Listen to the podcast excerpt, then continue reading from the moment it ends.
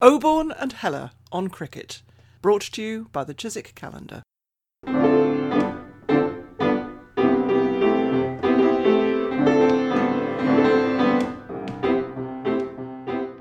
Hello, it's Peter Oborne here on a rather a lovely, still, balmy Wiltshire morning.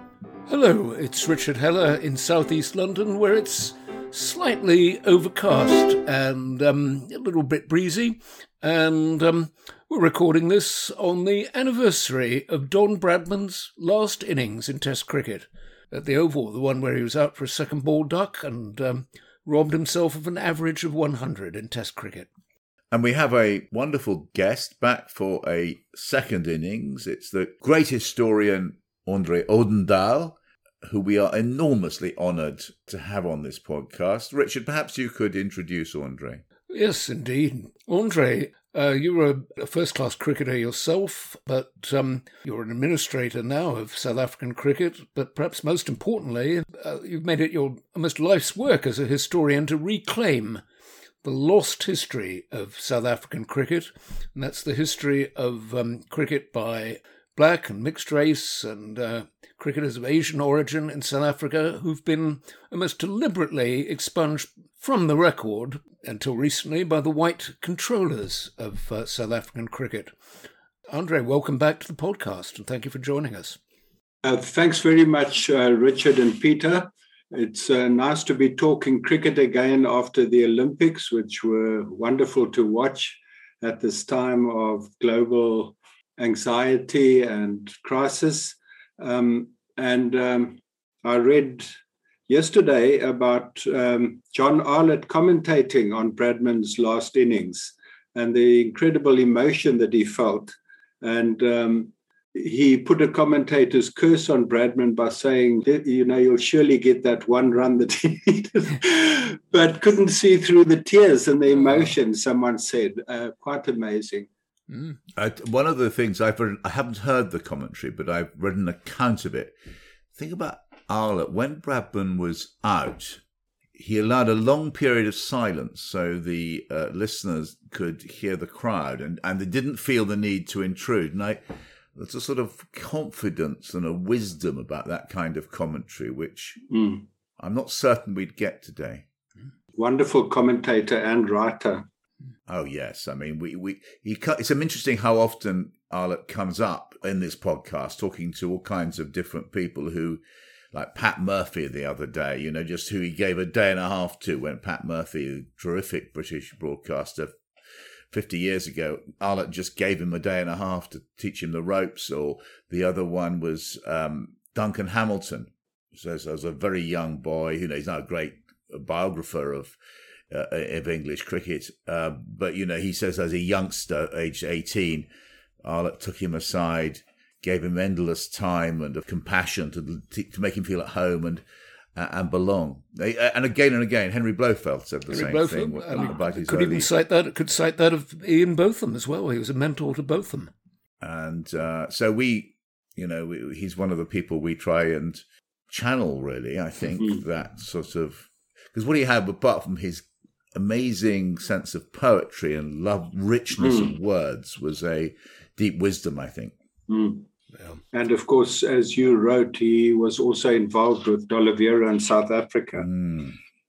Well, he what was it that he said uh, when he arrived in South Africa? What race are you? Yeah. And he said, the human race. Yeah, he um, had to fill in the um, arrival forms, I think the story is, and uh, refused to put his category of race down. And of course, it was John Arlott who received these letters written in green ink from somebody completely unknown in South Africa. He received them in nineteen sixty, and it was they were from Basil D'Oliveira, saying, I've exhausted all my possibilities in South Africa. I'd like to get a job as a cricketer in England. And it, I think ninety-nine percent of us would have ignored those letters from somebody unknown in green ink. But actually, they were rather beautifully written, and, mm. and Arlott paid attention to them. And uh, went to enormous lengths to um, secure a job in league cricket for Basil D'Oliveira, uh, and then was a sort of guardian angel. Even though Basil wasn't aware of it, Arlott was looking, always watching out for him thereafter, and very conscious as well of the political, social significance of what he was doing. And so, and but for Arlott, of course, that Basil would never have got to England, I don't think. And it was a very historically consequential thing which happened there. And so he was, he he, he enabled that great story to happen. And changed the course of cricket his, South African cricket history. Indeed. Going back a little earlier, John Arlott refused to, after that first visit to South Africa, I think it was in nineteen forty-eight, forty-nine, he um, he refused to go out there again, didn't he? Even at the at a risk to his to his career as a commentator. Uh, there were very very few people uh, at that stage, and uh, Reverend David Shepherd was another. And uh, the anti-apartheid movement started taking root in the late fifties uh, in Britain, and by the mid sixties had grown quite strong. And from that time onwards, more and more people uh, started standing up and voicing their opposition to uh, whites-only teams from South Africa. Mm-hmm. Um, and that's, um, Richard, um, I think we're speaking today about uh, post-union after South Africa became a new country in nineteen ten. Mm-hmm. And it's very appropriate to be speaking about D'Oliveira now, because uh, he was the first person after one hundred years nearly, or seventy years of rigid segregation imposed in the eighteen nineties, when promising cricketers like uh, Krom Hendricks, about whom a book has just been written, and uh, Richard Perry and John T. Winch, the authors, and the book have been nominated for the, I think it's called the Lord Aberdare Prize for the best um, uh, sports book. So we think that hopefully will follow in the Oborne book on D'Oliveira, uh, in bringing more South African cricket history to the attention of the of the British uh, readership. And uh, really, um, from that time to D'Oliveira, Black South African cricketers were then totally, the door was totally closed for them, unlike the West Indies and India later, where um, people gradually came in um, and started playing for their country. In South Africa, the door was completely closed, and only one player um, got through that through that door, and that was uh, C B Llewellyn. And he, like Krom Hendricks, who we spoke about, had um, was classified as coloured, but he lived in the Natal colony at that stage. And um, his background was either Mauritian or Santolinian, and like like Hendricks, but um, in that in that um, colony uh, where the mass of uh, people were were Zulu, the small coloured community um, got a position closer to white society uh, than being excluded, as happened in the Cape. And he was picked for South Africa and also ended up going to play in England sixty years before D'Oliveira, uh, and uh, was very successful there. So, but for thousands of others in those seventy years, the door was shut. And um, what happened after Union was uh, that when South Africa became the country called South Africa, was that from one white body and one body for the people excluded, segregation started increasing almost immediately, because it was now the whites in South Africa back in charge uh, or, or, you know, running the country politically, excluding um, black people except a small group of voters in the Cape and free of British uh, colonial autonomous from Britain, but still part of the empire, and um, still a dominion. And in nineteen thirteen, the Land Act was passed, which uh, designated eighty-seven percent of the land of South Africa for the ownership of the white population, which amounted to something like thirteen percent in later years. And the thirteen percent of land that um, was left over is where Africans had to fit in in the so-called native reserves. Um, so uh, there was a huge breakup of the land and partitioned racially. In the nineteen twenties, that started happening in the cities as well. So there was legislation passed to say Black people couldn't live in the city centre, and separate spaces were made for them on the margins. And as the cities grew, they were pushed further and further out.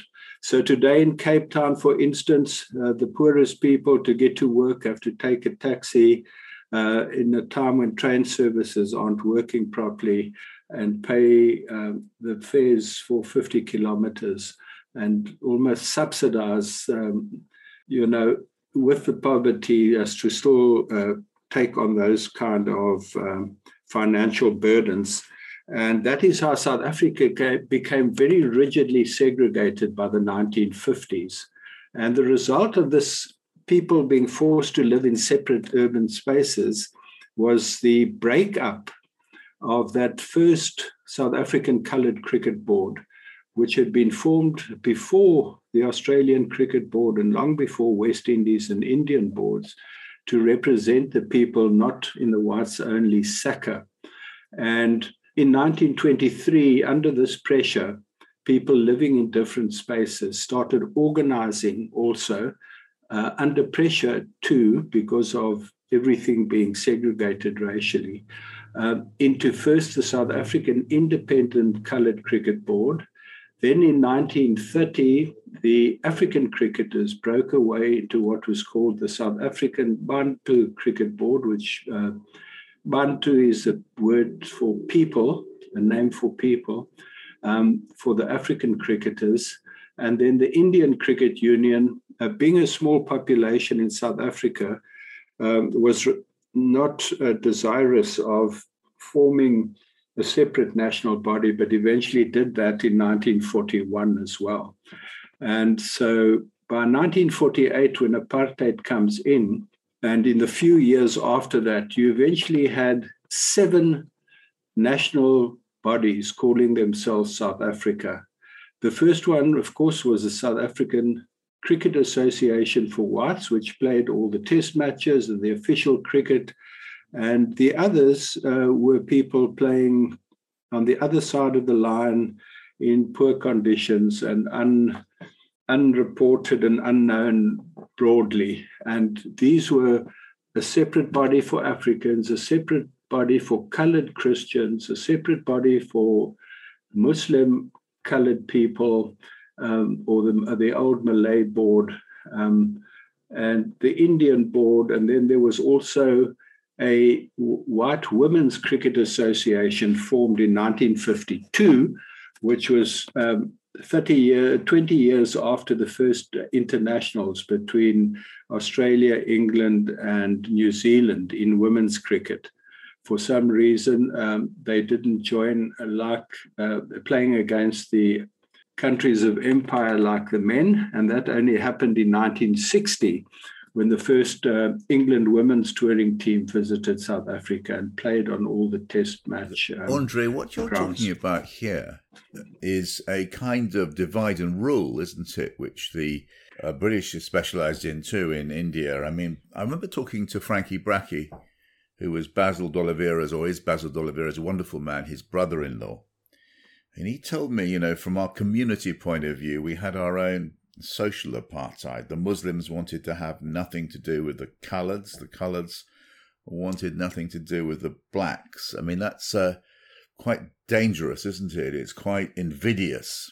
Yeah, well, that, you know, you had communal cricket in India as well, and it to some extent reflected that um, that situation. So it was a, a colonial kind of divide and rule situation, because as we'd seen in the eighteen eighties to uh, to nineteen hundred or so, there was a, a vigorous um, movement towards integrated cricket and black players playing together.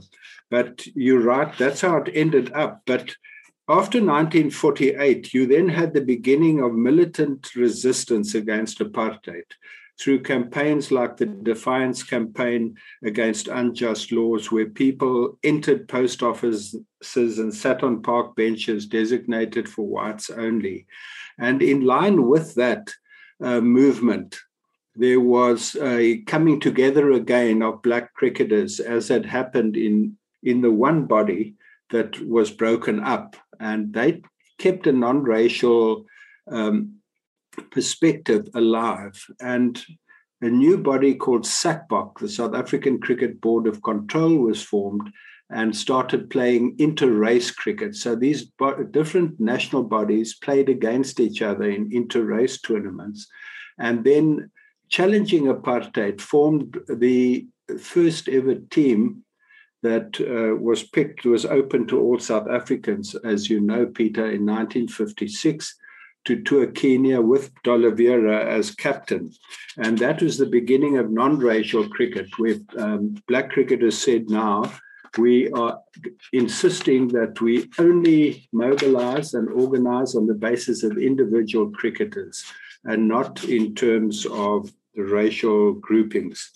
And that was also a big step forward in the isolation that would come later, um, you know, um, in respect of the white cricketers, because it became from within challenged this uh, racial exceptionalism um, and continued playing in complacent ways in international cricket.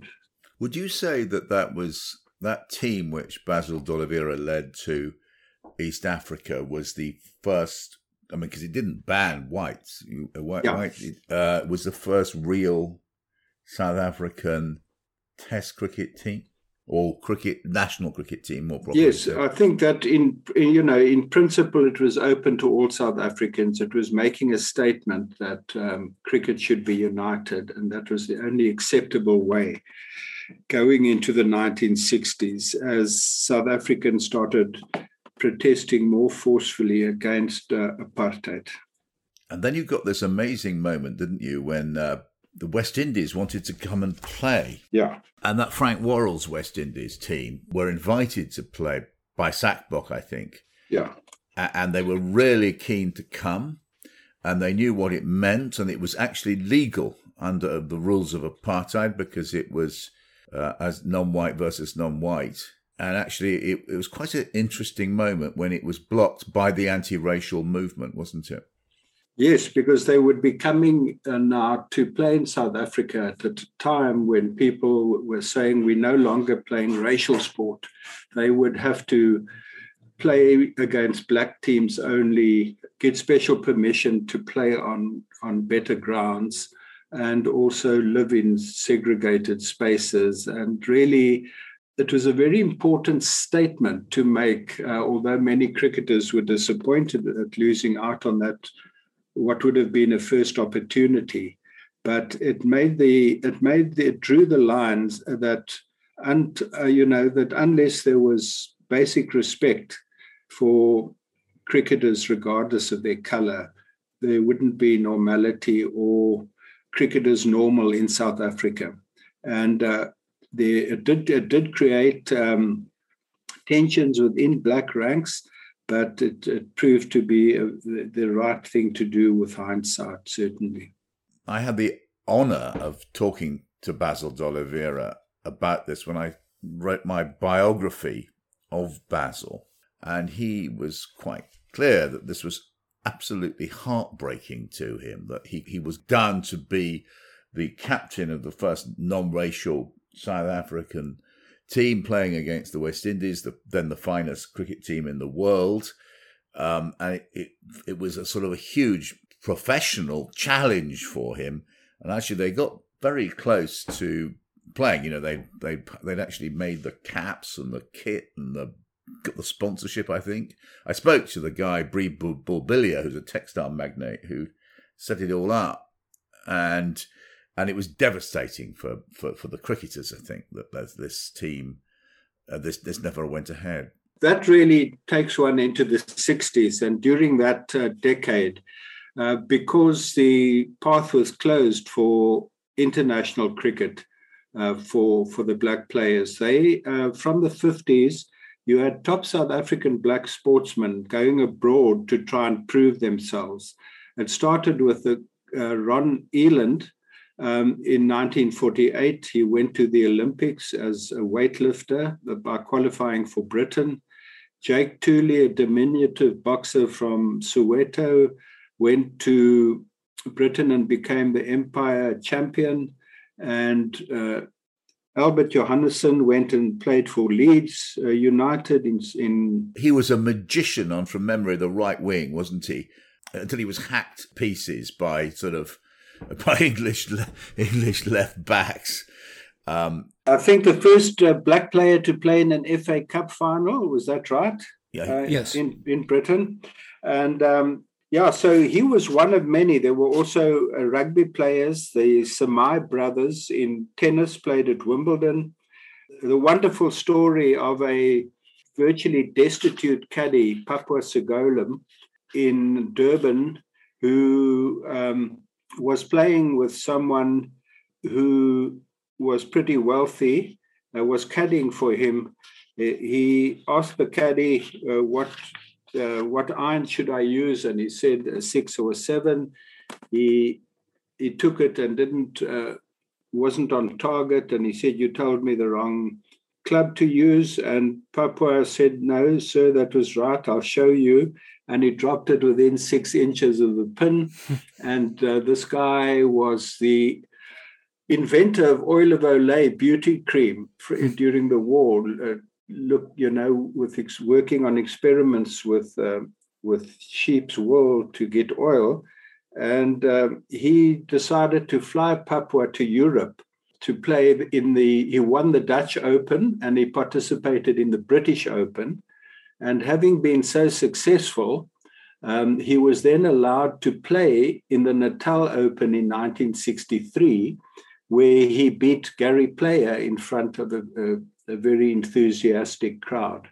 So this was a, from a poverty in, you know, a caddy who became a national champion in Europe and beat Player on, on his home ground, um, but had to receive his prize outside in the rain, uh, after which the rest of the players went inside to continue the celebrations, and he was not allowed in the clubhouse.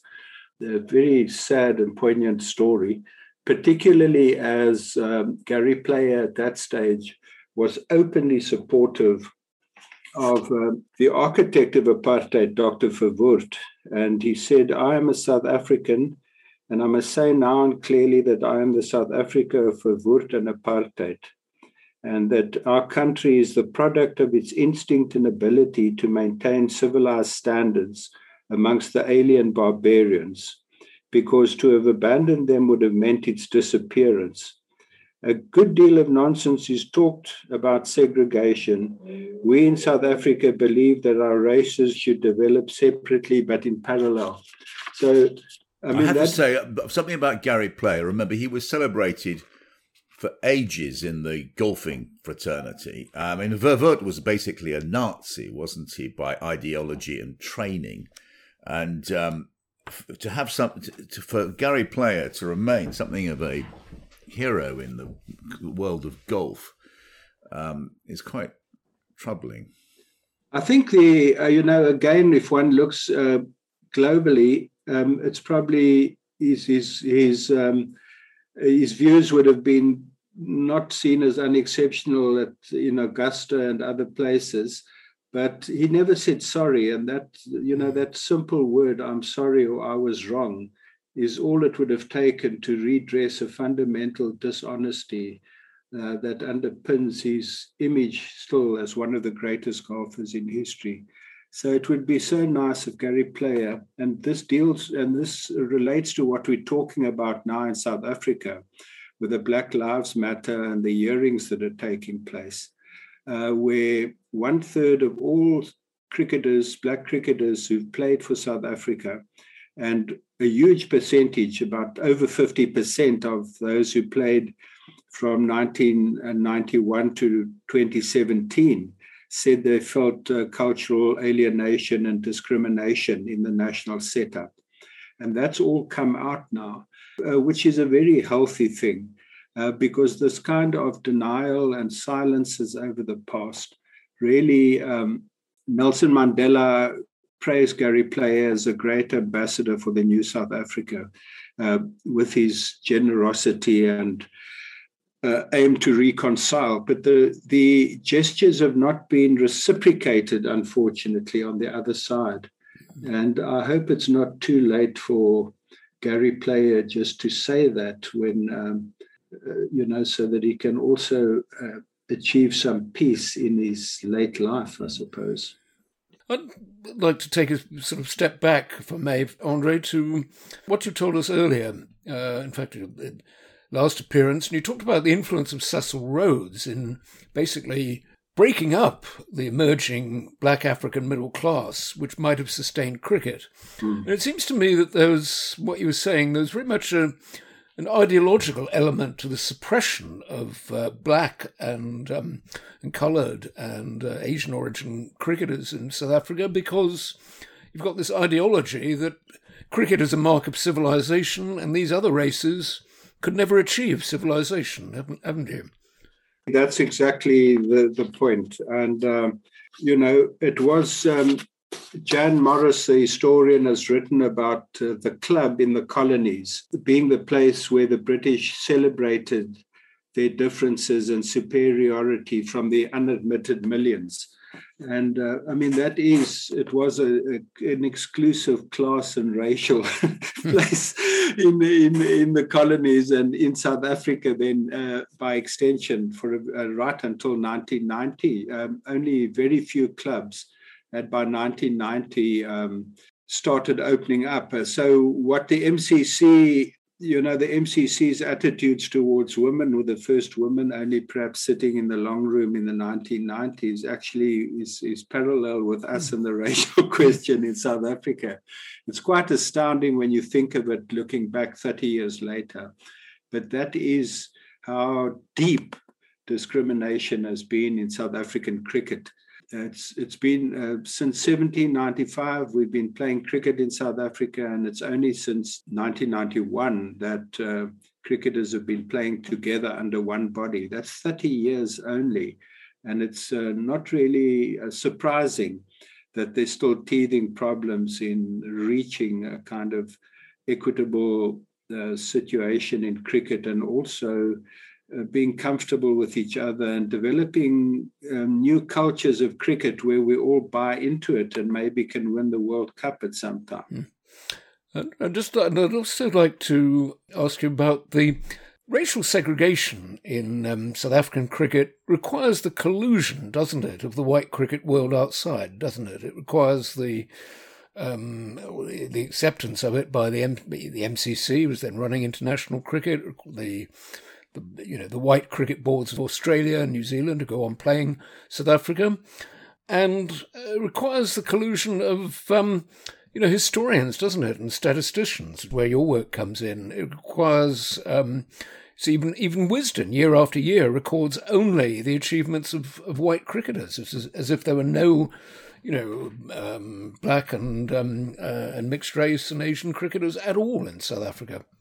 Unfortunately, that is the case, and I think it is be, being recognized now. We write quite forcefully about that in Divided Country, because what we've tried to do in this twenty years enterprise so far is to go back to day one in the history of South African cricket and tell the story in that broader context. And from the very first day, from the first match at Greenpoint Common in eighteen oh six that we know about, there were black people coming behind, pushing the carts to serve the wine and the lunch on the lovely summer afternoon under the mountain. And um, um, sure, when some of the officers had had a bit too much for lunch, they sent out a few local guys to field for them, perhaps. Mm. And that's how that's how the cricket starts to become a South African game. And uh, we're still struggling to make it that in twenty twenty-one. But um, it's a it's an incredible story, really. It's it's epic and dramatic.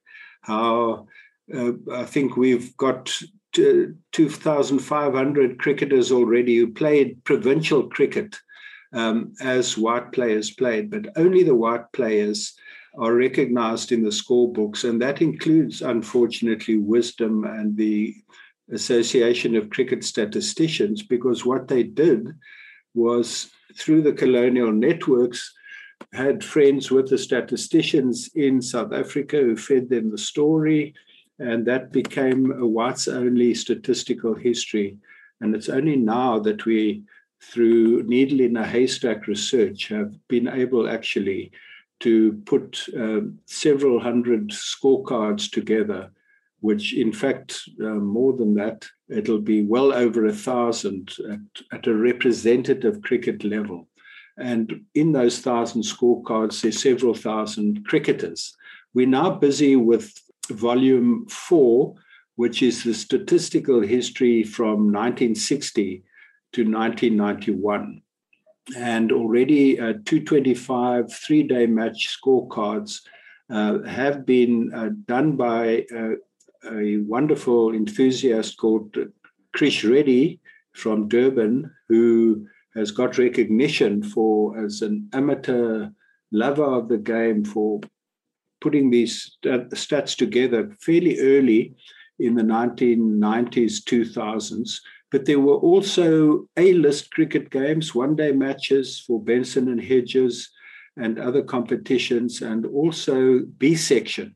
So in South Africa, B-section matches are recognized in the, under SACA and the Currie Cup, and there were also under the South African Cricket Board of Control and its successor, the South African Cricket Board, those B-section games. And currently myself and uh, another professional statistician called Klaus Munch have put together, Klaus has now, Uh, another two hundred forty scorecards of these games that Krish felt were beyond uh, being able to collect together.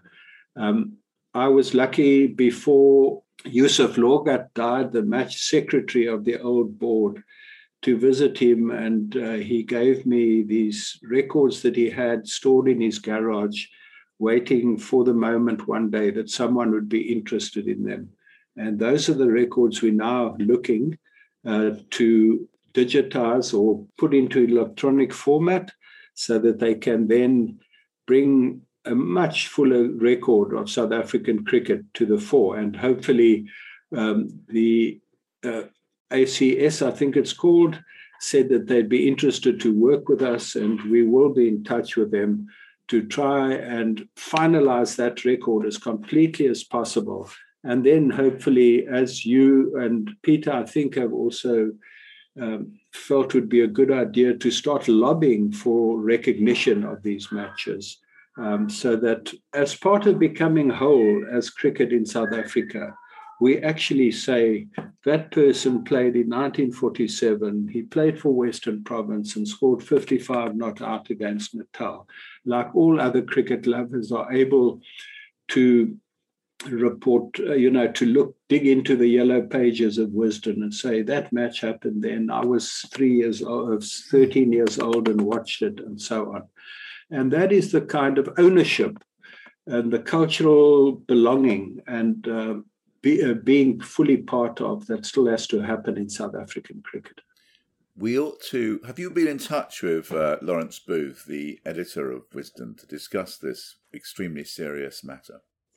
No, but I'm sure he'll be, you know, he'd be open to it. We want yes, to. No, he's very, he's, yeah. I think he's a super, we yeah. both think we do, he's a does. wonderful editor. I think uh, maybe we should put you in touch with Lawrence Booth. And uh, it's something which Wisden, it's a lot of work for Wisden, but it's some, it's a major healing act by uh, Wisden, which c- can be done, can't it? Wisden's done a great deal under his editorship in the last two editions to restore the lost history of um, mm. women's cricket in England, and yeah. um, and to bring it, you know, to bring it back to life. So I'm sure he'd do the same here. We used to buy it every year, yeah, but it's too expensive now, mm. coming in pounds and thick yeah. covers. So you don't find Wisden sold in the bookshops anymore, um, really? as it used to be when I was growing up, you know, mm. or even studying. Mm. It would be very, very significant if some kind of gesture symbolically could be made. Uh, we've even had difficulty, I must say, unfortunately, in getting enthusiasm in our South African cricket annual for the kind of uh, this kind of redress in terms of historical recognition and so on. Um, there have been things, uh, you know, slowly changing, but it's not like a driven, welcomed, integrated thing yet, unfortunately. Slightly rising out of that, I'd like to ask about, um, just mentioned you're starting the current volume of uh, restoration in nineteen sixty-one. Now, a lot of the black and coloured and um, Asian origin cricketers you were writing about, they must be still alive. And I uh, imagine you've had some moving sort of personal encounters with some of them. Perhaps you could tell us about that. Yes, uh, for me as a white South African growing up in a very white world and not playing cricket with anyone until I was in my mid-twenties, other than white people, and then joining the non-racial cricketers, as we discussed last time. Mm. I came across this both through my writing and research, but also in a, in a personal sense, this incredibly rich culture of cricket. And it came from people whose grandfathers had been presidents seventy years before, whose grandfathers and fathers had played provincial cricket like they were doing then. So these were family traditions of decades that uh, were being perpetuated and had a wonderful character, as you find in all over the world, where there are distinct flavors of cricket. And um, with undoubted skill, because that D'Oliveira team was brilliant, as he himself sh- showed. One of his um, teammates, five of his teammates ended up li- uh, immigrating because of the uh, restrictions in the country on racial restrictions on the on, on essentially middle-class uh, mobility, I would say. And um, so his teammates ended up living in Canada, New Zealand, Australia, and Britain. And Cecil Abrams played league cr- uh, cricket mm-hmm. there. Um, Owen Williams uh, played league cricket, was offered a contract by Warwickshire, and uh, became friends with Dennis Lilly and ended up playing and living in Australia. And these are the natural progressions that people would have made if we had not had that hundred-year post uh, Cecil John Rhodes colour bar. And when I joined the non-racial sport ranks, uh, there was both uh, the beauty of the love for the game and the way it was expressed, uh, you know, um, in Cape Town society, but also the tragedies uh, that people had to face, the difficulties they had to overcome. So, for instance, um, George van Oort, who was a provincial all-rounder, his father was involved in a car accident on one rainy day in Main Road in uh, Woodstock. Um, the hospital is fairly nearby. The ambulance came, saw he was coloured and said, sorry, this is a white ambulance, left him in the rain, and he eventually died. Um, his, his children, seven children, were brought up by a single mother. They had to decide which ones had to go to could go to school and which ones uh, had to go to work to earn money. And uh, George himself remembers going to school uh, with a wooden suitcase, with his pencils and stuff, making noises and feeling very humiliated because of this poverty. And I mean, there are numerous absolutely moving stories like that. Uh, that are all come down to this to this um, discrimination based on race that underpinned everything in a systemic way. Uh, the other place where that was very evident was in the forced removals under the Group Areas Act. In Cape Town, um, sixty thousand people were forcefully removed from their homes. In the late fifties, a, a A letter came through the postbox, as they did in the old days, and it said, um, your home has been, de- this area has been declared a white area, and you have to leave by so-and-so date in nineteen sixty-one or whatever. You then had to sell the property at the rates decided on by the city council, which was often at below uh, commercial value, and start up again in the dusty townships of Cape Town, which are today gang areas. So um, an eighty-year tradition of cricket in the city areas. Claremont and Newlands around the stadium were fifty percent mixed suburbs in nineteen hundred already. Today, they gentrified and totally white. No sign of that, those removals that had happened. And part of the tragedy of the removals was the destruction of the infrastructure of communities, including their sports clubs. So when I joined non-racial sport, I played for a club called United Cricket Club at Greenpoint. And that was a team that was made up of the remnants of thirteen clubs that had been broken up by the forced removals.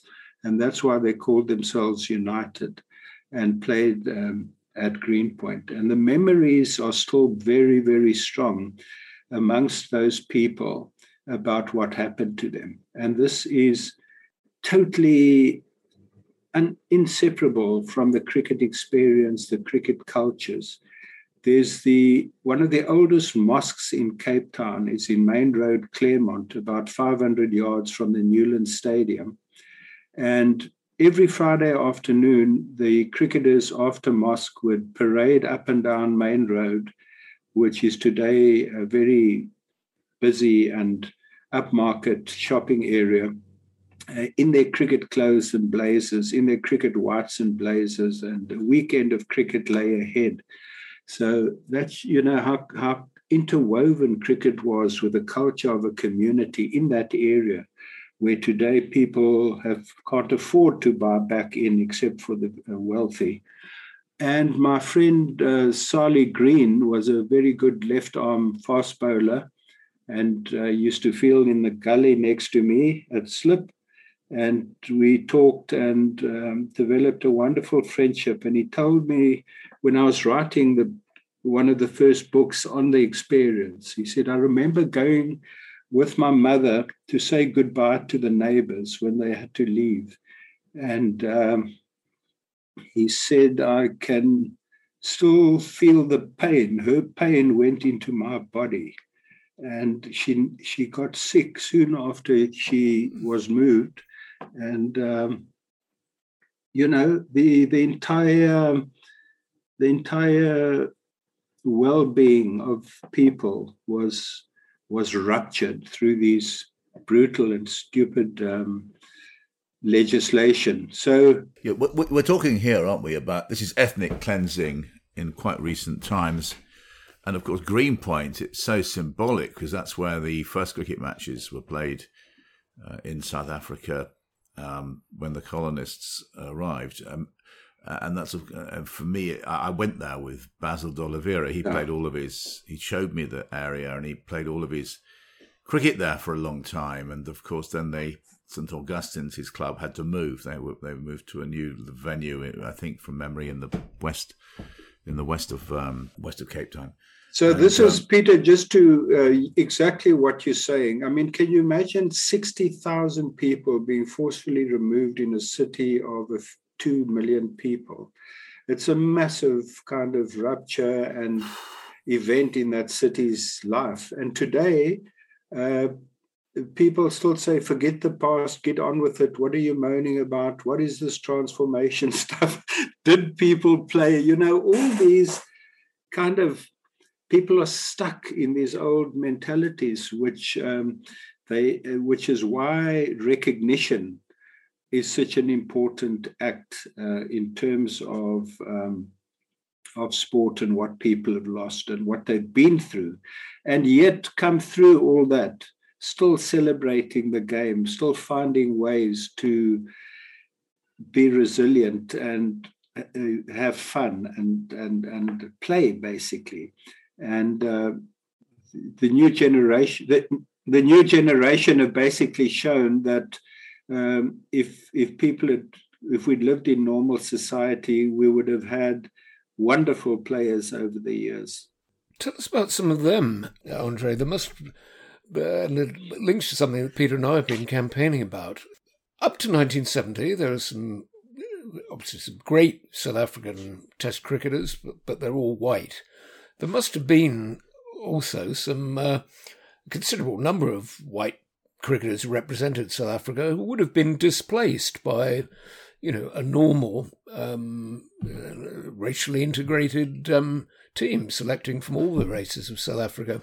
You must have discovered some uh, black and coloured and Asian players who really should have played Test cricket as um, for South Africa, as as Basil D'Oliveira should have done it in his prime. Can you tell us about some of them?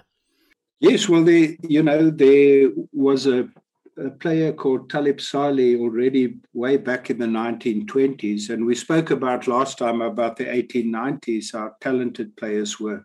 But he captained Western Province for twenty years. He uh, was a great uh, le- um, uh, left-arm spin bowler, and he was invited to go and play cricket in, in England. But uh, for various reasons, um, he didn't go.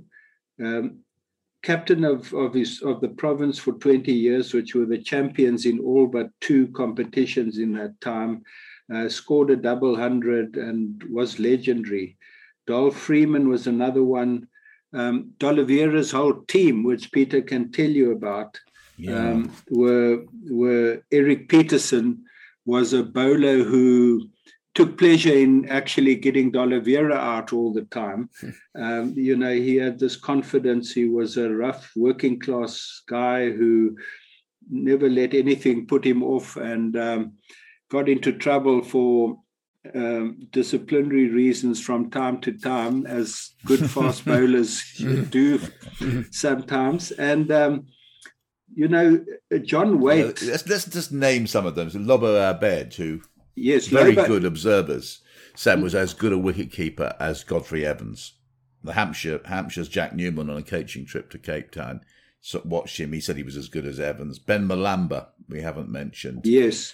Probably quicker. Who also played rugby for uh, for the national black team. I didn't yeah. know that. Yeah, um, and of course Peterson and Sack Abrahams actually was. I mean, Sack Abrahams was a much better bowler than D'Oliveira. I mean, but it's, it's interesting. In the fifties, I looked at the records. D'Oliveira rarely got called on to bowl. D'Oliveira was a very fine bowler who was was excellent. Uh, you know, he was a good bowler at Test level.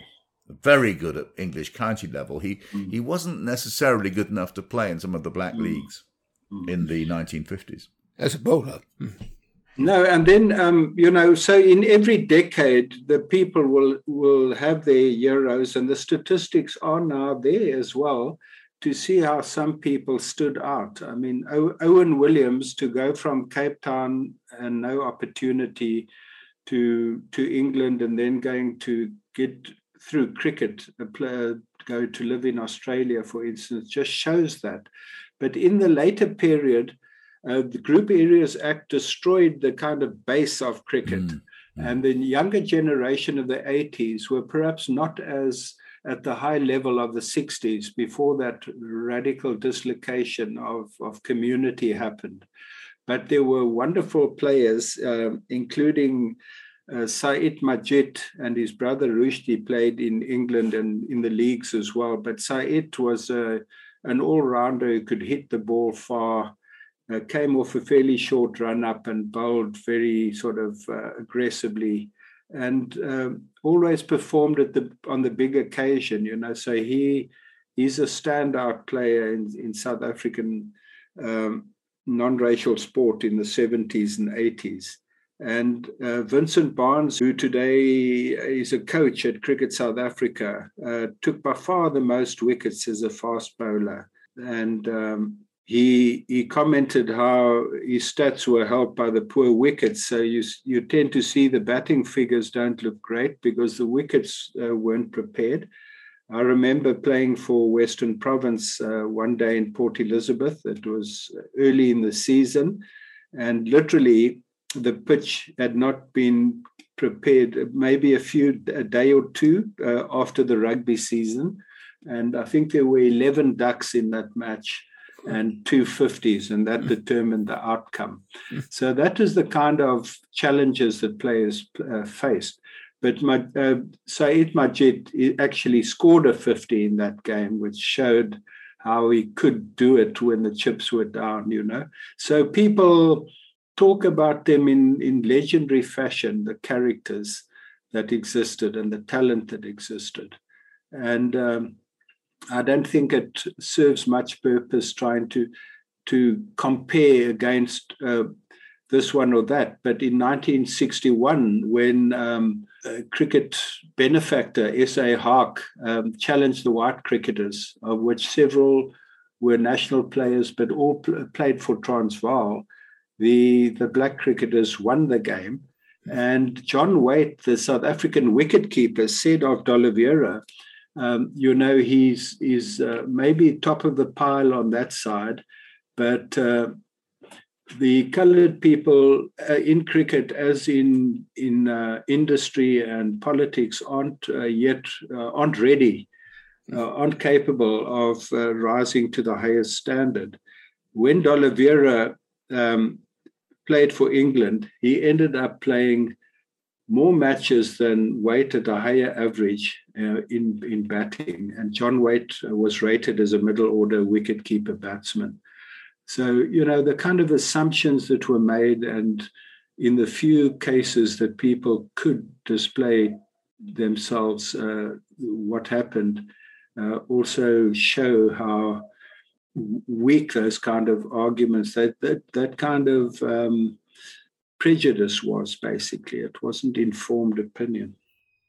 And that's why, of course, the selection by the uh, eventual selection by the M C C of Basil D'Oliveira, it mattered so much to South Africa and its evil ideology of apartheid that D'Oliveira, Uh, from the Cape, uh, Cape Coloured, as they called him, should not be selected for England, because he would destroy that um, false story that blacks people were somehow inferior. Just to then uh, bring us to a close on the point that you've made, Peter, um, how the systemic discrimination happened. It really has continued after unity as well. Uh, there have been very good intentions. People have worked hard to build unity. We've come a long way in many ways in the thirty years since then. But given that two hundred plus year history and the level of exclusion and marginalization that happened, uh, we're still very far from being where we should be.